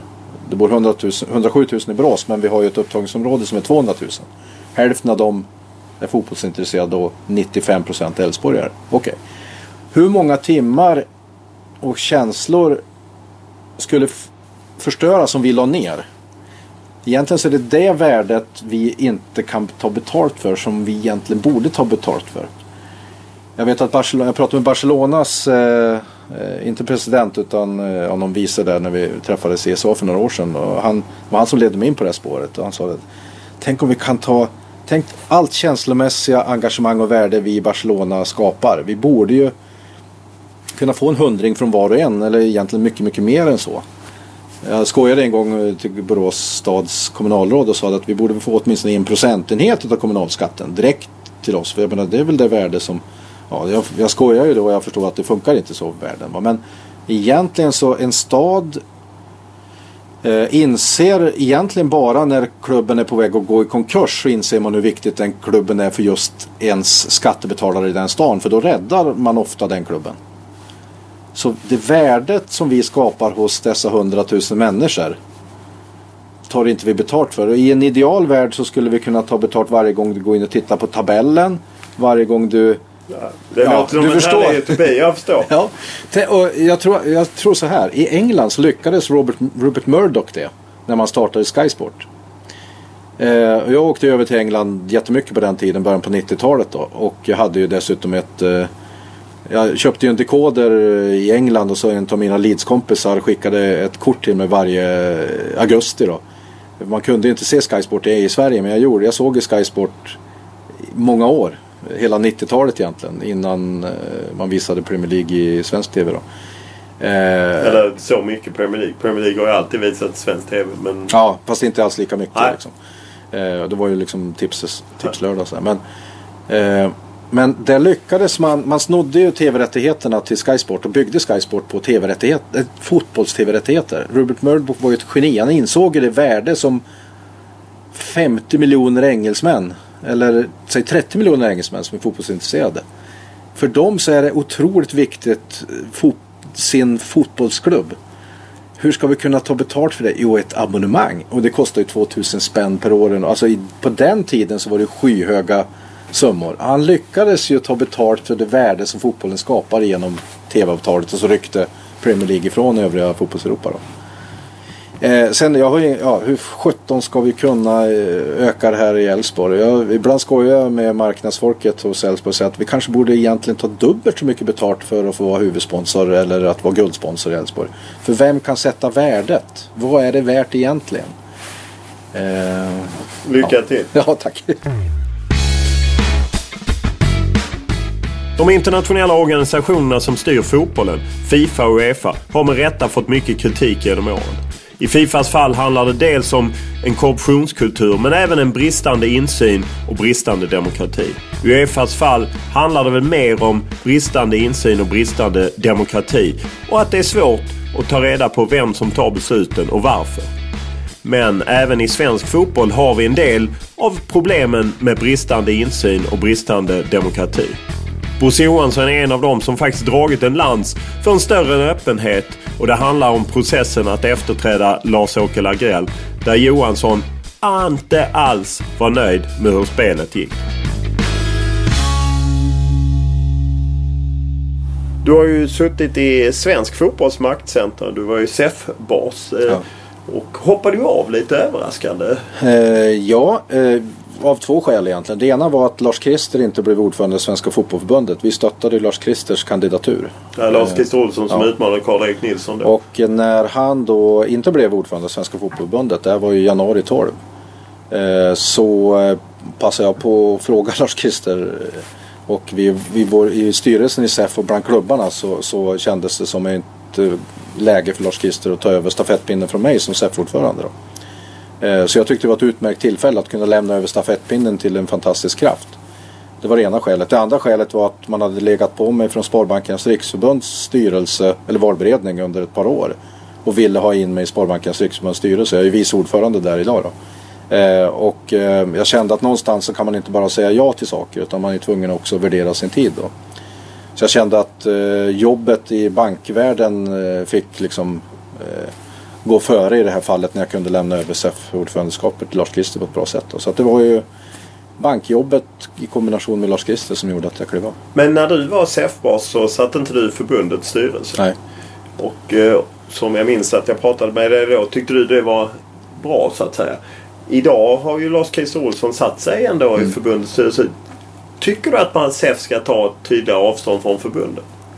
Jag tror att jag var, när jag sa så, när vi pratade om det du och jag också. Jag var ju ordförande i Svensk Elitfotboll i tre år. Jag tror vi pratade om det efter jag hade varit ett år eller något där, när jag var ny. Så tror jag att jag var lite naiv och lyssnade för mycket på er journalister. Som vill ha konflikter. Och som vill ha spänningen mellan kraftcentra. Eh, när jag liksom tänker efter efteråt så... Det är ju skönt att skylla på någon annan. Absolut. Nej, jag skyller på mig själv att jag var naiv och inte begrep bättre. Eh, och eh, och eh, lyssnade på de som sa det att det är bra om inte. Att, ja men det ligger ju någonting i och så vidare. Men, men eh, jag tycker att det är nog klokt att faktiskt som Lars Christer gör sitta där och kunna påverka inifrån. Om man då ser eh, till SEF som ju är en speciell konstruktion med 32 klubbar från Frej till eh, AIK med mm. väldigt olika agendor. Mm. Upplever du fortfarande att, eh, att det är bra med 32 eller hade det varit bättre om man bildade som Premier League exempelvis för Allsvenskan och, eller som hockeyn har gjort med Elithockeyn och Hockeyallsvenskan? Hockeyligan, Hockeyallsvenskan. Det, finns, det skulle finnas fördelar att dela upp det men det finns också nackdelar. Det är väl som med alla val man gör. Strategiska val finns det fördelar och det beror på vad man tror på egentligen. Eh, man skulle säkert kunna räkna upp ekonomiska skäl till varför man skulle liksom dela på SEF i två, två SEF. Det skulle säkert gå att göra en Excel-kalkyl på det. Eh, sen är frågan om det över tid är bra för att stärka den svenska klubbfotbollen. Det är inte jag helt hundra på. Det där är liksom nästan en filosofisk fråga egentligen. Så att... Eh, Fast vill man inte ha en, eh, på något sätt, eh, förbundet styrs ju av distrikten som mm. känns som väldigt långt från eh, ja, eliten. eliten.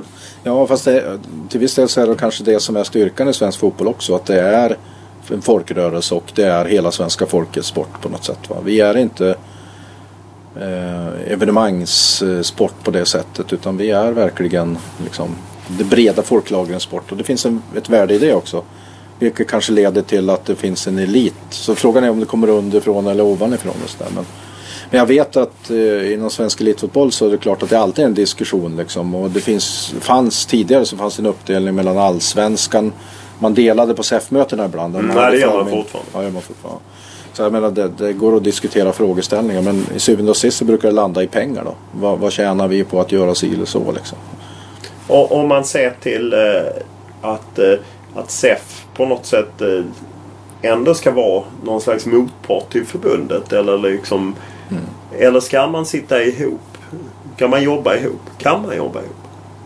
Ja, det tror jag man absolut kan. Jag tycker det verkar som eh, Lars-Christer och, och eh, Karl-Erik jobbar på ett bra sätt ihop utan att jag har någon jätteinsyn i det. Men eh, det känns som om elitfotbollen, vi bestämde oss för, det var väl egentligen det jag kanske var lite nöjd med att jag sjösatte det här förändringsprogrammet som ny ordförande i SEF.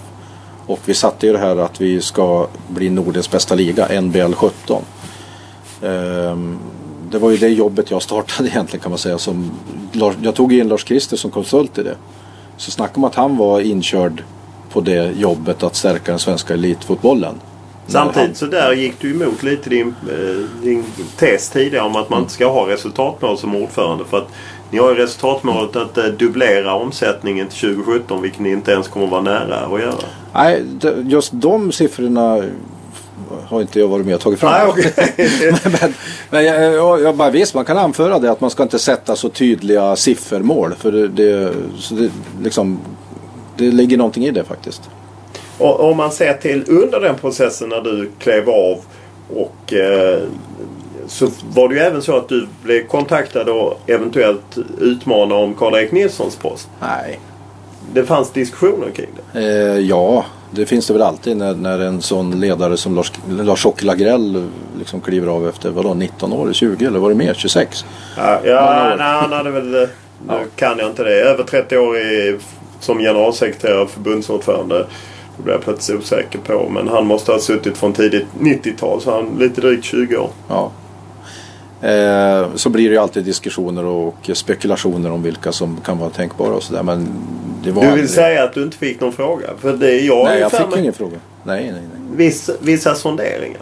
Ja, det, ja som, det beror på hur du menar med sonderingar. Men det är klart att jag gissar att förbundets valberedning hade en shortlist med olika namn. Liksom. Det är väl så det funkar. Men jag menar, för min del så är min bankkarriär och bankjobbet är ju, det är ju min, eh, mitt jobb. Och sen är fotbollen faktiskt min främsta hobby. Då. Och jag får eh, min beskärda del av fotboll eh, via eh, Elfsborg. Då när Lars-Christer Olsson som ju SEF backade och Mm. du som SEF-ordförande också backade i den kampen. Han fick ju inte träffa en del av eh, distrikten. Distrikten är ju organiserade sen i Svealand och Götaland och eh, Norrland. Han Ja. fick träffa Norrland men Svealand och Götaland. Du var väldigt kritisk då. Ja, ja, det var jag. Hur, hur, hur ser du på Nej, det? jag tycker de gjorde fel där. Jag alltså, det är alltid bättre att prata med... Sen om det hade blivit Karl-Erik Nilsson, det hade det förmodligen blivit ändå. Så. Men, men det känns ju som om den processen hade kunnat sköts mer transparent och eh, öppet. Och Lars-Christer ville ju åka och träffa landsändarnas distrikt. Men blev inte inbjuden. Alltså, och det tycker jag var fel. Jag tyckte det då och jag tycker det fortfarande. Jag tycker att det var en onödig liksom eh, det skapade en onödig konfliktyta. Vill jag påstå. Hur, ser du på just demokratiprocessen i svensk fotboll? Eh, ja, hur ser jag på... För du har bra insyn i det. Ah, jag har inte så Från jätte- den tiden har du ju bra insyn. Ja, inom SEF har jag väl det då möjligen. Men det Ja, och även SVFF eftersom du var kritisk till Ja. dem. Nej, då var jag kritisk Eller- till öppenhet. Eller så vill du inte säga. Ja, ser jag på demokratin? Ja, jag, jag, jag tycker, eller jag, jag inser också komplexiteten naturligtvis i att hålla ihop en folkrörelse där det är så jättemånga människor involverade. Och dessutom så är allas involvement, allas engagemang bygger på känslor och att just sin klubb ska vinna nästa match som jag hårdrar det. Så att det är ju väldigt mycket, mycket primathjärnan än frontalloberna eh, som styr. Red ut skillnaden för det lär inte Ja, mina poddläsare kunna det är och jag här blir liksom, till och med själv osäker. Ja, det är den här liksom ursprungshjärnan som alla primater har. Alltså djurens instinkter. Mer eh, instinkt. Slåss eller fly eller så. eh, Medans eh, liksom, det logiska tänkandet och så vidare.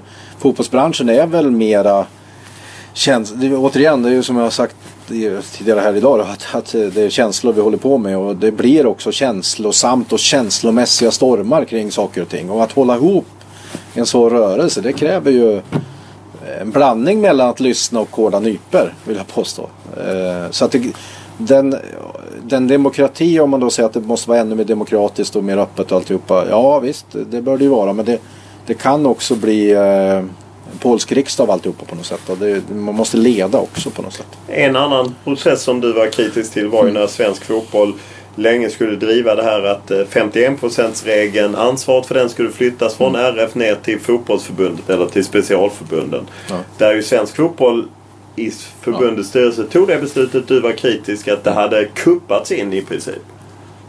Ja, det är ett antal år sedan där så att det, det, jag måste liksom fundera. Okej, hur gick Var det så? Ja, det kanske Ja, det är ju bara att läsa artiklar när du själv uttalar Ja, dig om det. Nej, men du var ju... Jag menar, visst, det är ju inget att hymla om. Att det är klart att du var kritisk till hur det gick till. Att plötsligt svensk fotboll stod för någonting som inte klubbarna. Ja, uppenbarligen så hade jag kanske lite rätt det eftersom det visade sig att svensk fotboll inte stod för det sen. Ja, absolut. Men det, Eh, jag så att, menar, eh, men ja. just att det kan gå till så i Ja, svensk ja, fotboll. ja okej. Ja, det kanske är ett exempel på där för att få igenom kontroversiella saker så måste man köra på. Eh, men när den kontroversiella frågan inte stämde överens hur jag och min förening såg på det så är det klart att jag reagerade. Annars så vore jag ju fel ute också. På den tiden om jag minns rätt så var jag inte ordförande i Svensk Elitfotboll. Utan det var ju före min tid som ordförande i Svensk Elitfotboll. Det var ju Elfsborg jag företrädde då. Och vi tyckte ju inte så. Så vi tyckte ju att vad sjutton hur har det här gått till egentligen? Eh, så det, att, Är du förvånad att det ändå är en så stor rörelse att det kan bli toppstyrt på det sättet? Kanske inte om man tänker efter. För jag menar, en sån sak kanske bara kan gå igenom om man kör på utan att lyssna för mycket. Så det kanske var fullständigt naturligt att det skedde på det sättet. Men sen så visade det sig att det gick inte igenom ändå. Så man kanske hade underskattat eh, motståndet då möjligen. Jag som då är lite mer cyniskt lagd läser ju in liksom att du som Elfsborgs ordförande Mm.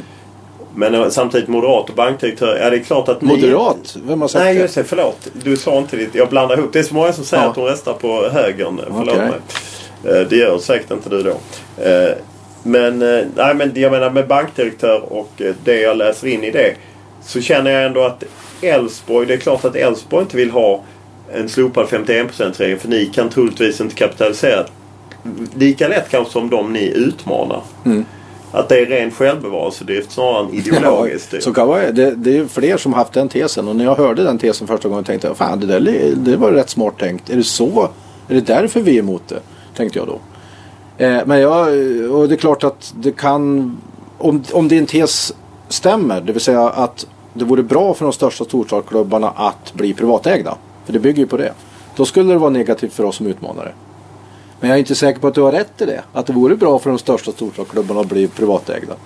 För återigen så handlar det om de riktiga pengarna på toppen, alltså intäkterna. Det handlar inte om kapitalinjektioner på botten som är räddningen. När jag säger på topp och botten så är det resultaträkningen jag ser framför mig. En annan sak som du som bankdirektör har bra koll på eh, och framförallt eftersom du då är med du representerar de som är största ägare i Swedbank så är det klart att du har bra koll på Friends Arena och, och det. Hur. Ja. hur, hur, mycket gick det till? Ja, hur gick det till? Hur mycket Ja. kostade förbundet och kommer det sänka förbundet? Eh, oj. Ja. Och vem ska rädda det? Ja, det, det är väl en väldigt bra fråga.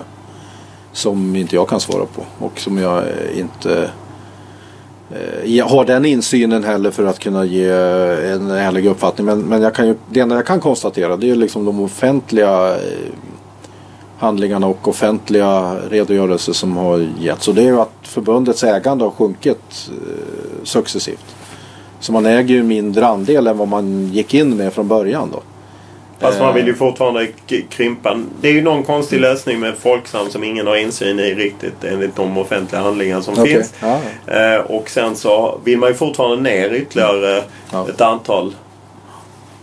Alltså man kan se det på två sätt. Det ena är att man sålde Råsunda och eh, man tog hela det upparbetade egna kapitalet i svenska fotbollsrörelsen under 100 år. Va? Eller 80. Man satte alla de pengarna i egen insats i en arena och sen så smälter det där ihop. För man började med ägarandel 32% i någonting som uppenbarligen man ansåg var värt de där hundratals miljonerna när man satte in pengarna. Annars skulle man inte ha gjort det. Och är det så att de 32 procenten är värdelösa då har man ju gjort kapitalförstöring. Så det tyder ju på att det var kapitalförstöring, det synsättet. Det andra synsättet det är ju att svensk fotboll fick en fantastisk arena på plats som kommer att lyfta svensk nationell fotboll och klubbfotboll under decennier framöver och som Lars-Åke Lagrell brukar säga svaret på om Borås, Borås Arena svaret på om Friends Arena var en bra affär för svensk fotbollsrörelse det kommer om 80 år. Då är kanske inte ens du och jag med och gör den bedömningen då. Så man kan se det krasst eh, bara här och nu att pengarna smälter ihop. Ja och man har behövt langa bara senaste två 2013, Mm. 2014 har förbundet gått in med 105 miljoner. Eller backat 105 miljoner bara på driften. Ja. Det har ingenting med vad man har förlorat. Du kan det bättre än mig hör jag. För jag är inte den liksom. Jag har inte satt mig in i det. Jag har inte följt Friends. sådär. Fast ni, du är ju, representerar ju en av storägarna. Va- Ja, eller via eller storägarna. Ni är ju de stora långivarna, Swedbank. Du representerar ju Nej, jag är inte. Jag jobbar inte för Sparbanksstiftelserna. Swedbank. Nej, det vet jag. Nej. Men via Sparbanksstiftelserna Ja. är väl du ägare i Swedbank? Ja, Sparbanksstiftelsen och de fristående sparbankerna är en av de största ägarna i Swedbank AB. Och det Precis, som har, är de stora långivarna till... Jo, men som Sparbanksrörelsen i Sverige äger 9% av Swedbank. Och, som, och Folksam ytterligare 9%. Så vi tillsammans med Folksam äger lika stor andel av Swedbank som vad Wallenbergaren gör av SEB. Och, så, så den kontrollen Men sen har ni nog röststarkare aktier om jag kan... Nej, Har ni? ja jo, en del så. Men det är ju inte så att man som 9% ägare har full insyn i alla affärer som den banken gör. Så det, det är banksekretess även inom bankvärlden. Så, så att jag har inte den insynen. Nej, okej. Så du kan bara luta dig mot de, eh, de Ja. offentliga handlingarna? Ja, absolut. Då får jag nöja mig med det. Ja. Tack så mycket. Tack för det. När Bosse Johansson 2005 valdes till ordförande i Elfsborg så kunde han nog inte drömma om den utveckling som klubben haft. För även om vi är en del som har kritiserat att de inte vunnit ännu mer så går det inte att komma ifrån att klubben har tagit rejäla kliv både sportsligt och ekonomiskt. Inte nog med att man var först ut i Sverige med en ny arena efter ett bra samarbete med Borås kommun. Man såg även till att vinna ett par SM-guld, spela i Europa och har höjt omsättningen som är så viktigt oavsett vad man tycker om det eller ej. Både via sportsliga framgångar där man har dragit in pengar, att sälja spelare och dessutom genom ett flitigt sportsarbete. Frågan är bara, vad är nästa nivå för Elfsborg? Och eh, orkar Bosse Johansson köra vidare? Ja, det blir spännande att se den närmaste tioårsperioden. Det som är klart är i varje fall att podden kör vidare. Och den följer du som vanligt på alla plattformar där det finns poddar. Och eh, som vanligt vill jag också ha feedback, kritik, önskemål och allt annat på olof.lund.tv4.se eller Twitter och Instagram Olof Lund i ett ord. Tack för den här veckan.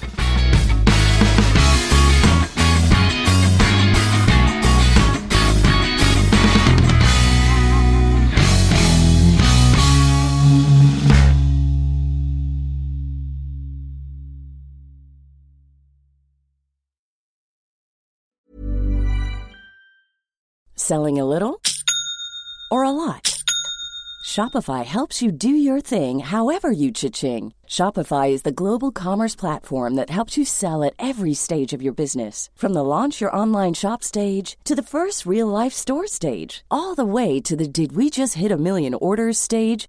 Shopify is there to help you grow. Shopify helps you turn browsers into buyers with the internet's best converting checkout. 36% better on average compared to other leading commerce platforms because businesses that grow grow with Shopify. Get a $1 per month trial period at shopify.com/work. shopify.com/work. Mom deserves the best, and there's no better place to shop for Mother's Day than Whole Foods Market. They're your destination for unbeatable savings, from premium gifts to show-stopping flowers and irresistible desserts. Start by saving 33% with Prime on all body care and candles. Then get a 15-stem bunch of tulips for just $9.99 each with Prime. Round out Mom's menu with festive rosé, irresistible berry chantilly cake, and more special treats. Come celebrate Mother's Day at Whole Foods Market.